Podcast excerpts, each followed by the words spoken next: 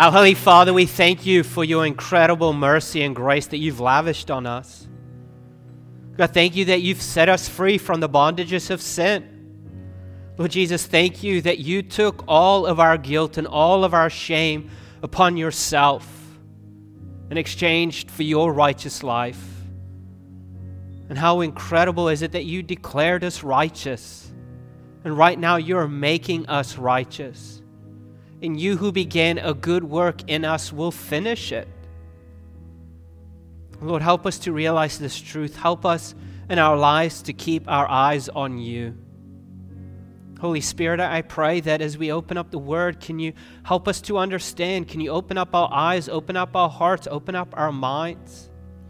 Help us to hear the Word. Help us to understand the Word. Lord, can you preach a better sermon than what I've prepared for? Can you help us to walk out of here just in awe of you as we see how you are writing our stories and how our stories can be powerful tools of inviting people to look to you. So come, Lord, and speak to us and make yourself known. We love you and we praise you. We ask all of this in Jesus' name, and all God's people said, amen. Well, good morning. It's good seeing all of you guys. If you have your Bibles, let's turn to John chapter 4.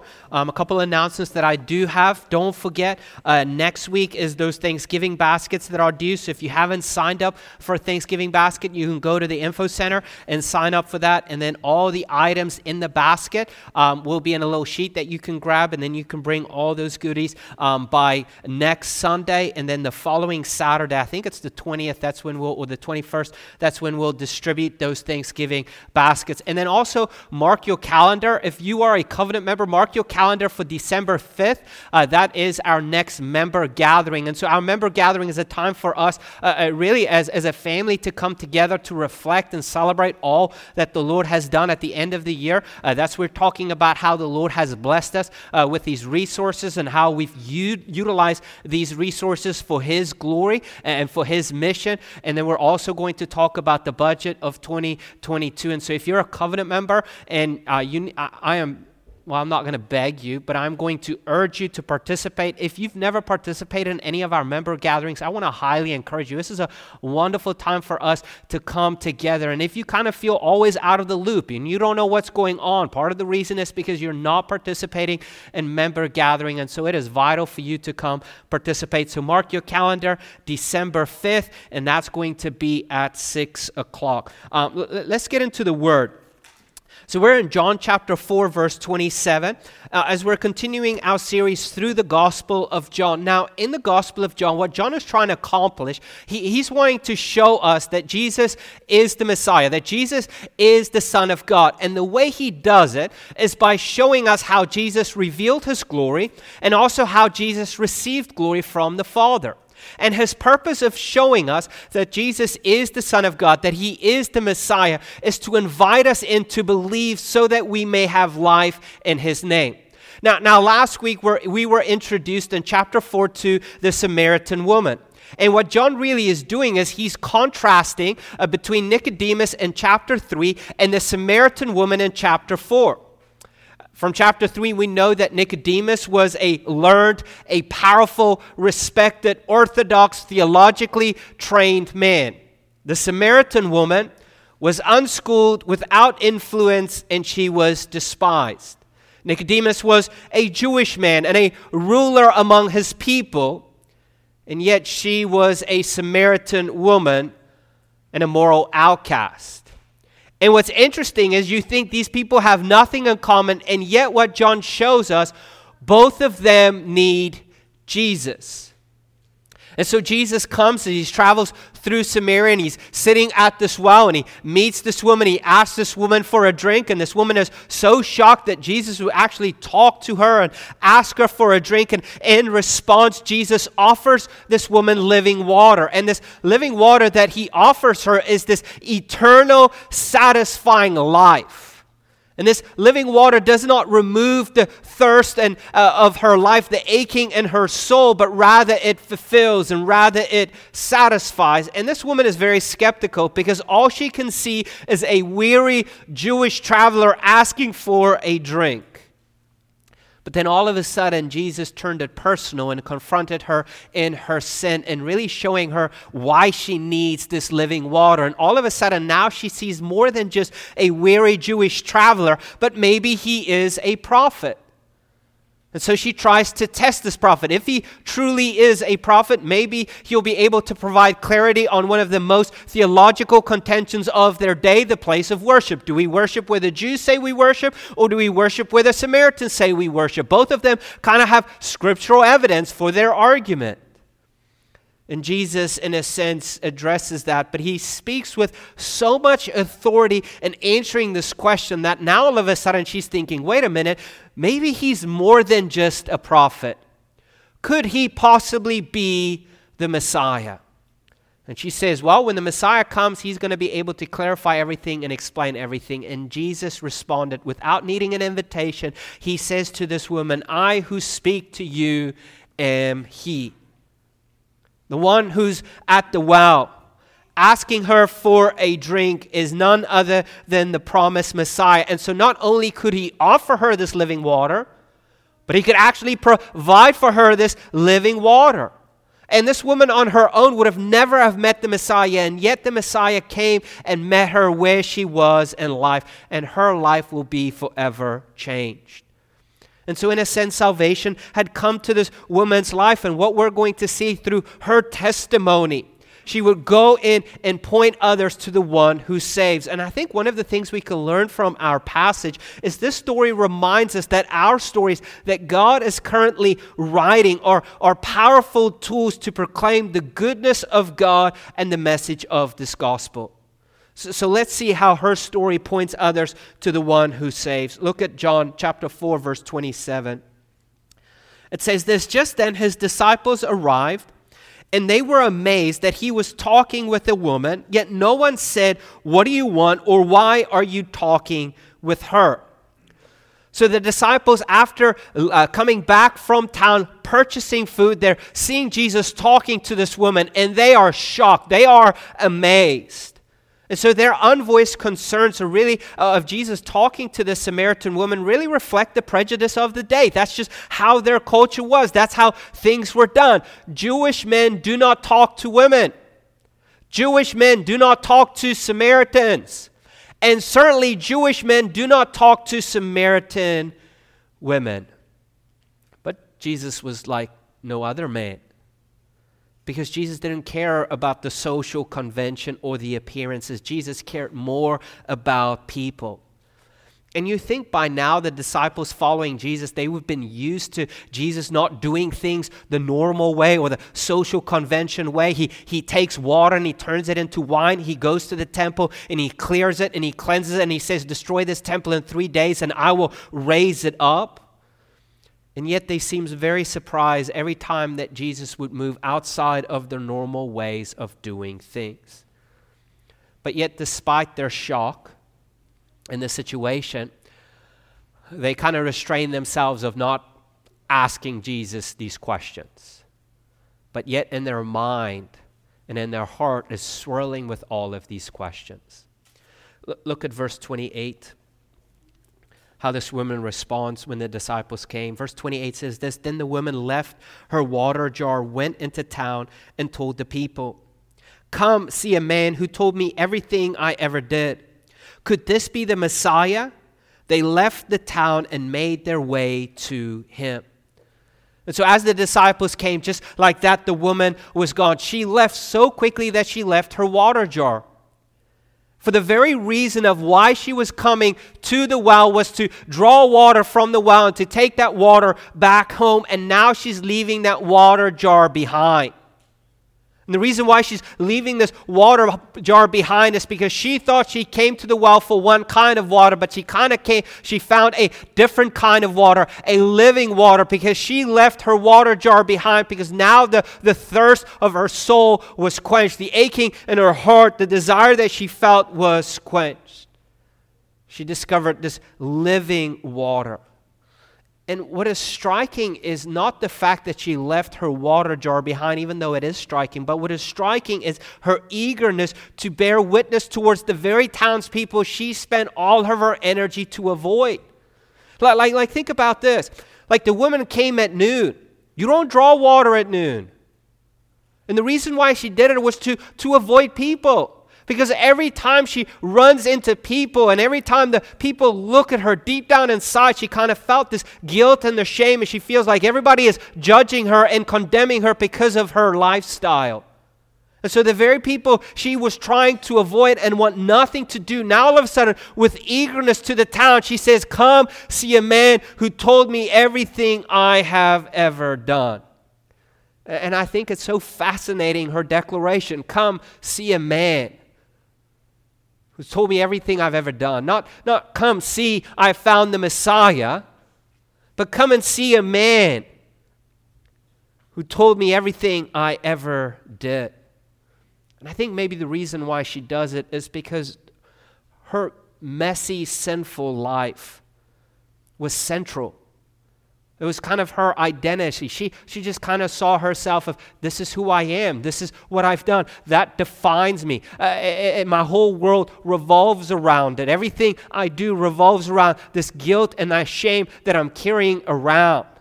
This is why I avoid people. This is why I want nothing to do with people. And now Jesus comes and he confronts me of everything and lay my sin out all in the open. And so when Jesus confronted her, her sin was now in the open and she no longer had to hide. And so now she's inviting others in to come see a man who in a sense have dealt with my guilt and my shame. Now think about this. The text does not say, hey, come see a man who's dealt with my guilt and shame. Rather, the text says, come and see a man who told me what I have ever did. So you're like, okay, where do you get the whole guilt and shame thing? Well, think about this. What causes us to run away from God? What causes us to run away from people? What causes us not wanting to confront certain things? Guilt, shame. Like the reason we're constantly hiding, the reason why we're constantly putting up this facade is we don't want people to really know the real me. We don't really want people to see what's actually going on in our hearts and minds because of guilt and shame. And so this is what's going on in this woman's life. She's covered with guilt and shame. And how does Jesus deal with her guilt and shame? Well, think about this. What did Jesus offer her? Jesus offered her living water. And so Jesus knew everything about her. He knew exactly what she's done in the past, what kind of lifestyle she's living now, and yet he offers her living water. He doesn't, in a sense, say, hey, I know what you've done. Before you can drink of this living water, you need to do better. You need to try harder. This is unacceptable. This lifestyle does not please God. Go and fix it, then you can come back and drink this water. But what happened? What did Jesus do? Despite knowing everything about her, despite her lifestyle, despite all of her guilt and all of her shame, he offers her this living water. He does not condemn her. He does not judge her, but rather he says, here's this living water. It's found in me. Drink it, in a sense. And as Jesus exposes all of her sin, without condemning her, without judging her, he sets her free of her guilt and her shame. And later on, when Jesus would go to the cross, for who would he die? He would die for this woman. He would die in her place. He would die and take on her punishment, her guilt, her shame, her condemnation. He would satisfy God's wrath that was standing over her in exchange for his life, her unrighteousness for Jesus' righteousness, so that she could be declared righteous in the sight of God. And another way of looking at, she could be declared as if she's never done anything wrong. And in a sense, this woman understands that no longer I have to carry this guilt and this shame. Come see a man who's taken care of my guilt and my shame. And I think it's even relevant for us today. Like, we're constantly hiding because we're overwhelmed by our guilt and shame. We care more what people think about us. We're petrified of every look that we're getting or every thumbs up or thumbs down that we're getting because of all this guilt and this shame. And then yet Jesus doesn't condemn you. He doesn't say, hey, you need to just do better and try harder. But rather, he offers you this living water while you're still in your sin. But he doesn't ignore your sin. He confronts it. He lays it out in the open. And then he pays for it by dying in your place, taking on your punishment, taking on your condemnation, taking on God's wrath that was standing over you so that you can have life and be declared righteous. And this is what this woman is saying. And her conclusion to this invitation with confidence is, could this be the Messiah? This perceived stranger who knows everything I've ever done is clearly more than a prophet, and he's even alluding to himself as the Messiah. Could he be the Christ? Could he be the Messiah? And so if you're taking notes, we see how this woman is responding to meeting Jesus. And I think there's something we can learn, especially when it comes to us meeting Jesus, when it comes to us sharing what Jesus has done for us. If you're taking notes, is this, the first one is come and see is the call of the gospel.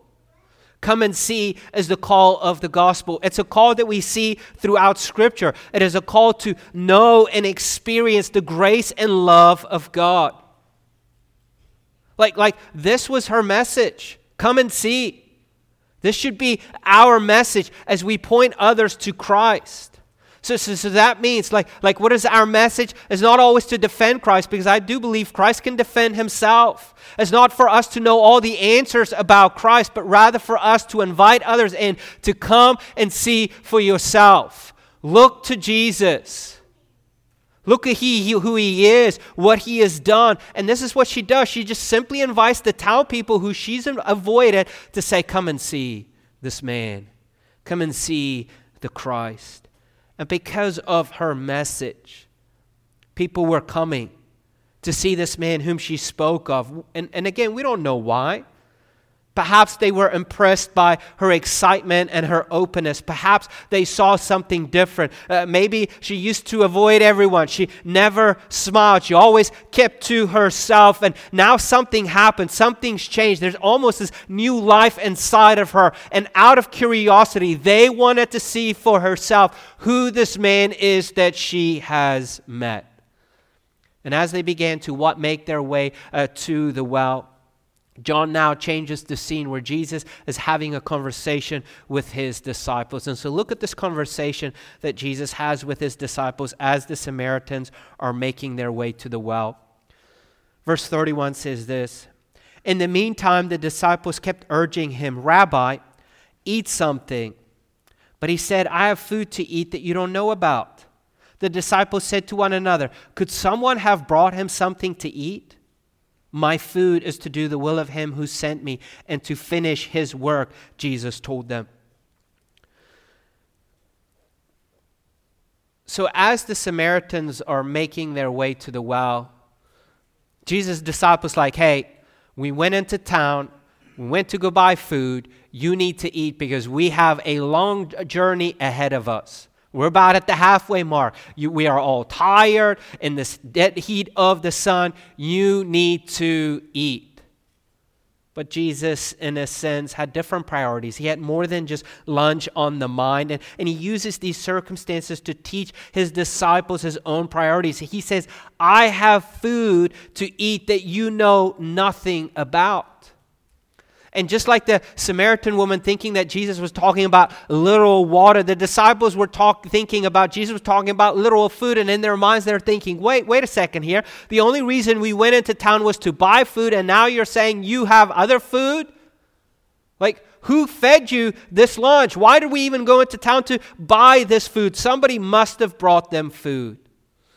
But Jesus promptly tells them this, that his food is to do the will of him who sent him and to finish his work.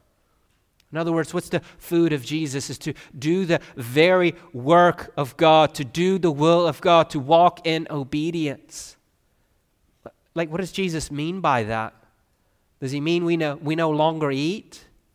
No, I think Jesus was alluding to Deuteronomy chapter 8, verse 3, where Moses addresses Israel and he seeks to explain God to them. He says this, he, that's God, he humbled you by letting you go hungry. Then he gave you manna to eat, which you and your ancestors had not known, so that you might learn that man does not live on bread alone, but on every word that comes from the mouth of the Lord. Like, what does Moses mean by that? Does he mean that we should kind of diversify the food we're eating? Don't just eat bread, but also eat meat and veggies? No, I think what he means by that is just as food is important for survival. Because what does food do? It nourishes the body. It, in a sense, satisfies the body. But what's even more important to nourish the body and satisfy the body is to actually nourish and satisfy the soul. And the only way you can do it is through the Word of God, by walking in obedience and dependent on Him for who He is. Bread is important, but God is even more important. Just as bread satisfies the body, so the Word of God satisfies the soul. It nourishes it, and without it you will starve and die. And it's even an eternal satisfaction, because think about food. What does food do? It nourishes and it satisfies until you're hungry again. And yet the Word of God nourishes us continually and satisfies us eternally. And this is what Jesus is telling him, that his work is to do the work of God. And it's dealing with the Samaritan woman. Jesus was performing the Father's will, which means there was greater sustenance and satisfaction in that than any food could ever offer. And what he was demonstrating to his disciples was the spiritual principle, if you're taking note, is this: gospel work nourishes and satisfies the soul. Gospel work, or the work of God, nourishes and satisfies the soul. Just as food nourishes and satisfies the body, so the work of God nourishes and satisfies the soul. Do you feel run down? Do you feel empty? Is there a yearning in your soul? Then start feeding it. Feed it with the Word of God. Feed it with the work of God. Walk in obedience to His will and His commands. Come and taste and see that the Lord is good. Let your soul be satisfied and nourished.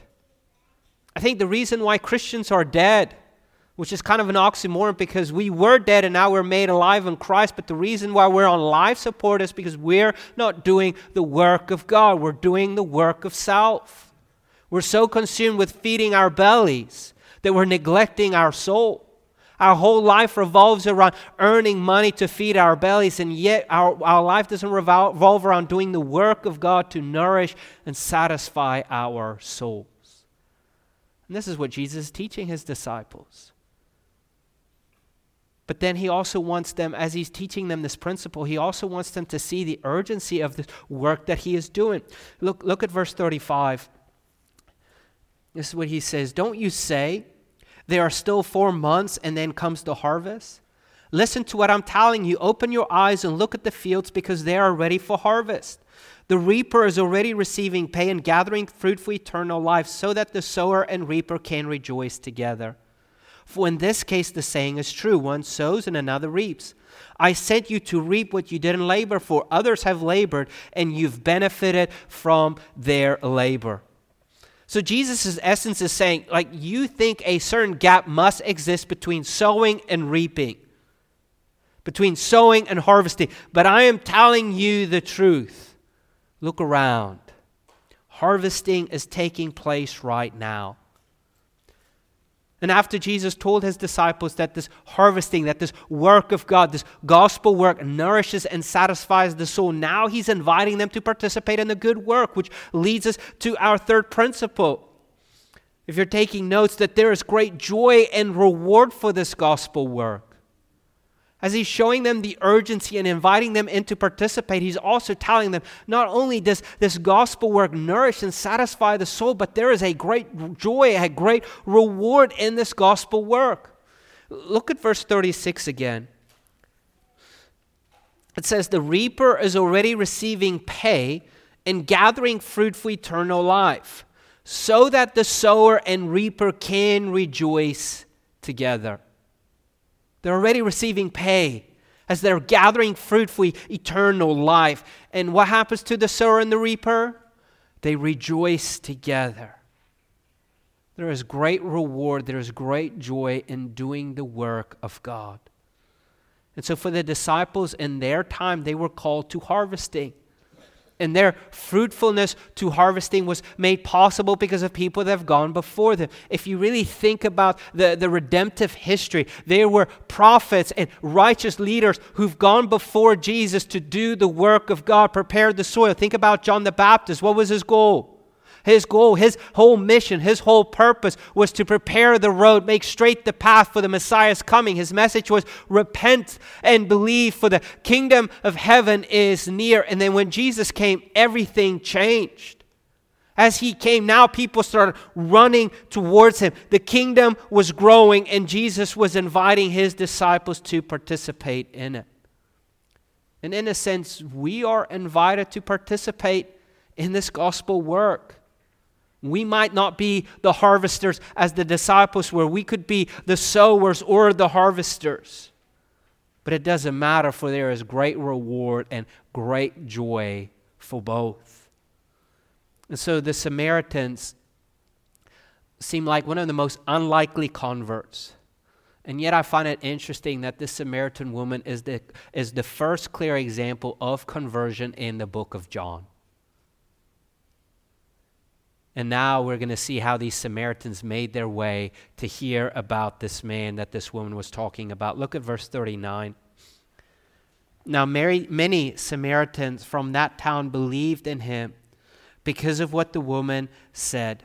When she testified, "He told me everything I ever did." So when the Samaritans came to him, they asked him to stay with them, and he stayed there 2 days. Many more believed because of what he said. And they told the woman, "We no longer believe because of what you said, since we've heard for ourselves and know this is really the Savior of the world." So the testimony of this Samaritan woman made the townspeople want to know this man that she spoke of. In a sense, they kind of believed. They saw her life and they came to him. And they wanted to know more based on what they've seen and what they heard. And the fact that these Samaritan people would actually invite a Jewish rabbi to stay with them for 2 more days kind of shows us the degree of confidence that Jesus has earned among them, but also the conviction that he could possibly be the promised Messiah. And when Jesus stayed there for 2 days, even though John doesn't tell us what happened during those 2 days, the harvest extended and more people believed. But notice this is very important. Why did they believe? Look at verse 41. More people believed, not because of what the woman had said, but rather because of who said it. Verse 41 says, "Many more believed because of what he said." In other words, this woman's story kind of made them curious. But they didn't believe because of this woman's story. They might have come and drawn near. But rather they believed because of what Jesus had said. They believed because of his word. And John tells us the words of Jesus is the words of God. They believe because of the word of God. They've heard for themselves. They've judged that her witness to be true. And I think it's important for us to understand people do not believe because of our testimony. People do not believe because of our invitation. People believe because of the word of God. It is in the word of God that they believe. And without the word of God, they cannot believe. And their conclusion, their response to the very words of God, the very words of the Savior is this: clearly this must be the Savior of the world. I love verse 42. And they told the woman, we no longer believe because of what you said, since we've heard for ourselves. And we know this reality, that he really is the Savior of the world. This is a new title that John uses, and it's an appropriate title.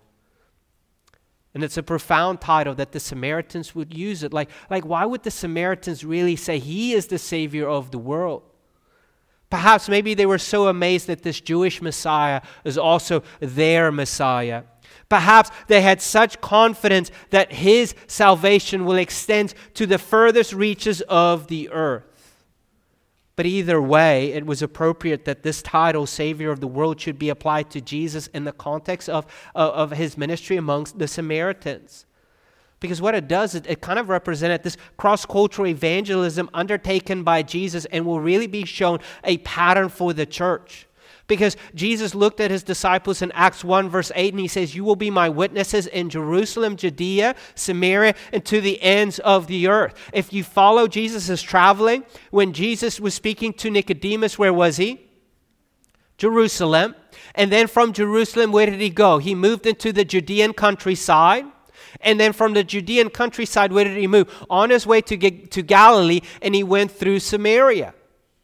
And we see the intention of Jesus showing the model to the church that this salvation is not just extended to the Jews, but to the entire world.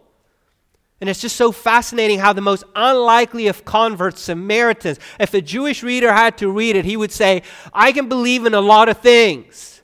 I don't know if I can believe in that. I can believe that Jesus walked on water, but Samaritans being saved? And yet John shows us. Look at how powerful the Savior is. Oh, by the way, he is the Savior of the world. So let's wrap it up here. Application. I think the very first thing that this passage can kind of teach us is the urgency of the gospel. Like, God is working, and he is inviting us in to participate in what he is doing. God does not need us. He can work despite us. He can work around us. But somehow in his sovereign grace, he is inviting you in to participate in what he is doing. He is drawing men, women, and children to himself as he's inviting us in to share in this mission. And so what we have to understand is that this story that God is writing in your life right now, to you it might seem insignificant, but his story that he's writing in your life is a powerful tool to invite others in to come and see that the Lord is good. Your story does not save people, Jesus does. But your story certainly is God's story to invite others in to come and see how good the Lord is. And just like this Samaritan woman, our transformed life should point others to Jesus. They shouldn't point others to self. They should point others to Jesus. Our stories do not have the power to save, but they certainly have the power to draw people in to want to know more about Jesus. And I think the third thing that we kind of in a sense can learn is this woman's story reminds us of how the gospel saves all kinds of people, even the most unlikeliest of people.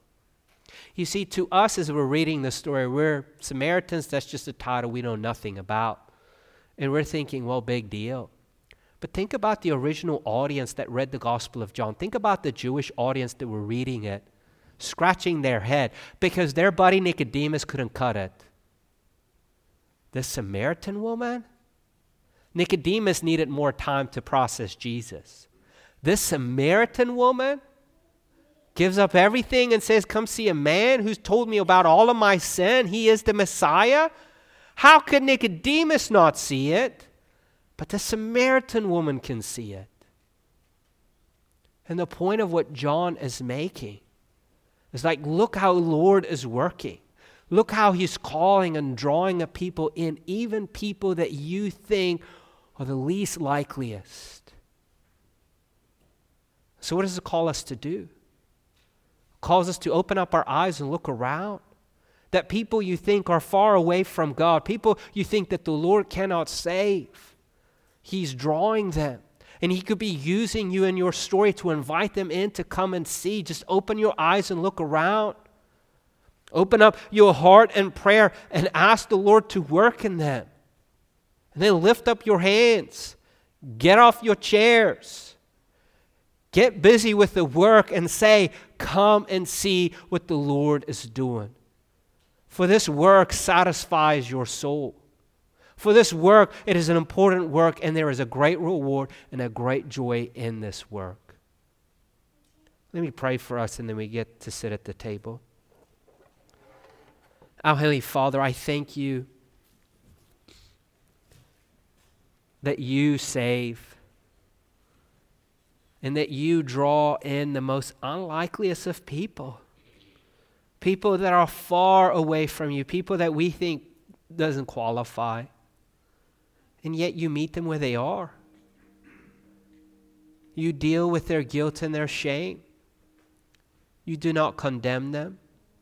You offer them living water, and you die for them. And Lord, if we're honest, we're like the Samaritan woman. In a sense, we are unlikely people to be saved. And yet you came, and you took on flesh, and you walked among us, and you did not condemn us, but you invited us in to this living water. You took care of our guilt and shame on the cross. You paid for our sins in full. You died in our place. You exchanged your righteousness for our unrighteousness, so that we can be declared righteous. Lord, help us to feed on your word. Help us to feed on you, Lord Jesus, so that it may nourish and satisfy our souls. Lord, you know everybody in this room. You know what we're going through. You know what we're thinking. You know what we're experiencing. You know our deepest, darkest secret. There is nothing hidden from you. You see us for who we truly are. You see us for what we truly believe. And yet in your grace, you do not shun us. You meet us where we are. And you offer us this living water. You invite us in to participate in what you're doing. Lord, can you help us to see the privilege in that? Lord, as we look at our lives and we look at our stories, and for some of us we think, man, my story is just so insignificant. And yet, you're the author of it. And you're currently writing it right now. Can you help us to see the significance in what you're doing? And how you can use each and every one of us and our stories to point others to you? Can you help us to take this work serious? We ask this in Jesus' name. Amen. As we get ready to sit at the table, I know we've been all over the place, and so for some of you, it might look a little different. For some of you, this table, you might be reflecting of how Jesus took care of your guilt and shame, how he set you free from the bondages of your sin, how his body was broken for you, his blood was shed for you. For others, it might be you're reminded of this wonderful privilege that you get to sit at this table. That you get to be part of the family of God. That you get to participate in what he's doing. And as you're eating it and drinking, you're declaring the Lord's death in your life. And you're saying, I must declare the Lord's death in other people's lives as I'm taking this work serious. And so wherever you are, whatever season of life that you're in, I think this table is appropriate for all people, from all different walks of life, all of those who are ultimately in Jesus Christ, because it's ultimately because of Christ that we can sit at this table. And so whatever you need to reflect on, meditate on, whether it's your guilt and shame that he took care of on the cross, do so. Whether it's the privilege and the honor, or whether it's even both, meditate on these things. As we look to Christ, as we reorient our eyes, our hearts, and our minds, because we are a people that are quick to forget. We walk in one Sunday and we celebrate Christ, and then what happens Monday? We get sucked back in. And this is why I think it's so important for us to do this table week in and week out, as it continually changes where we're looking. Hey, stop looking at that. Look to Christ. Stop focus on Christ, on who he is and what he's done for you. And so as we distribute these elements, meditate on these truths, and then we'll celebrate it together. Thank you, guys. I'm just so overwhelmed by this wonderful privilege that we get to sit at the Lord's table, not because of anything that we've done, not because of anything that we've contributed, but because of what Christ has done on our behalf. That his body was broken for us, his blood was shed for us. And because of his work, we are the body of Christ, the family of God. We're in the kingdom. And when life gets overwhelming at times, when we feel like we want to give up, we feel like we can no longer deal with our guilt, with our shame, or we're just frustrated at everything that's going on around us, we get to sit at the table, and for a brief moment, we look to Christ, and in humility, we say, this is his body that was broken for me. I can eat it in remembrance of what he's done for me. Take it and eat it.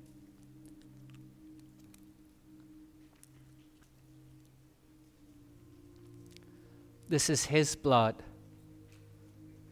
that was shed for me, the new covenant I have in Jesus Christ.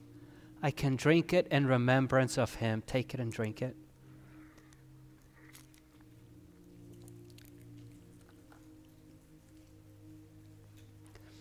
Our Holy Father, we thank you for this privilege. May we never take this privilege for granted. May we be overwhelmed by you. Can you help us to constantly look to you? Can you help us to reorient our hearts, our eyes, and our minds? Can you help us to feed on your word? Can you help us to walk in obedience? Can you help us to see the urgency of this gospel work? Can you help us to see and realize the wonderful reward and the joy that we have in this gospel work? That we get to experience you more and more, that you become more real to us in our lives. Can you help us to see your sovereign hand in writing each and every one of our stories and using our stories for your glory as powerful tools to draw people and to point people to you? So help us to not take it for granted as we look to you. We love you and we praise you. And we thank you, Lord Jesus. We ask all of this in Jesus' name. Amen. Let us stand and worship our King.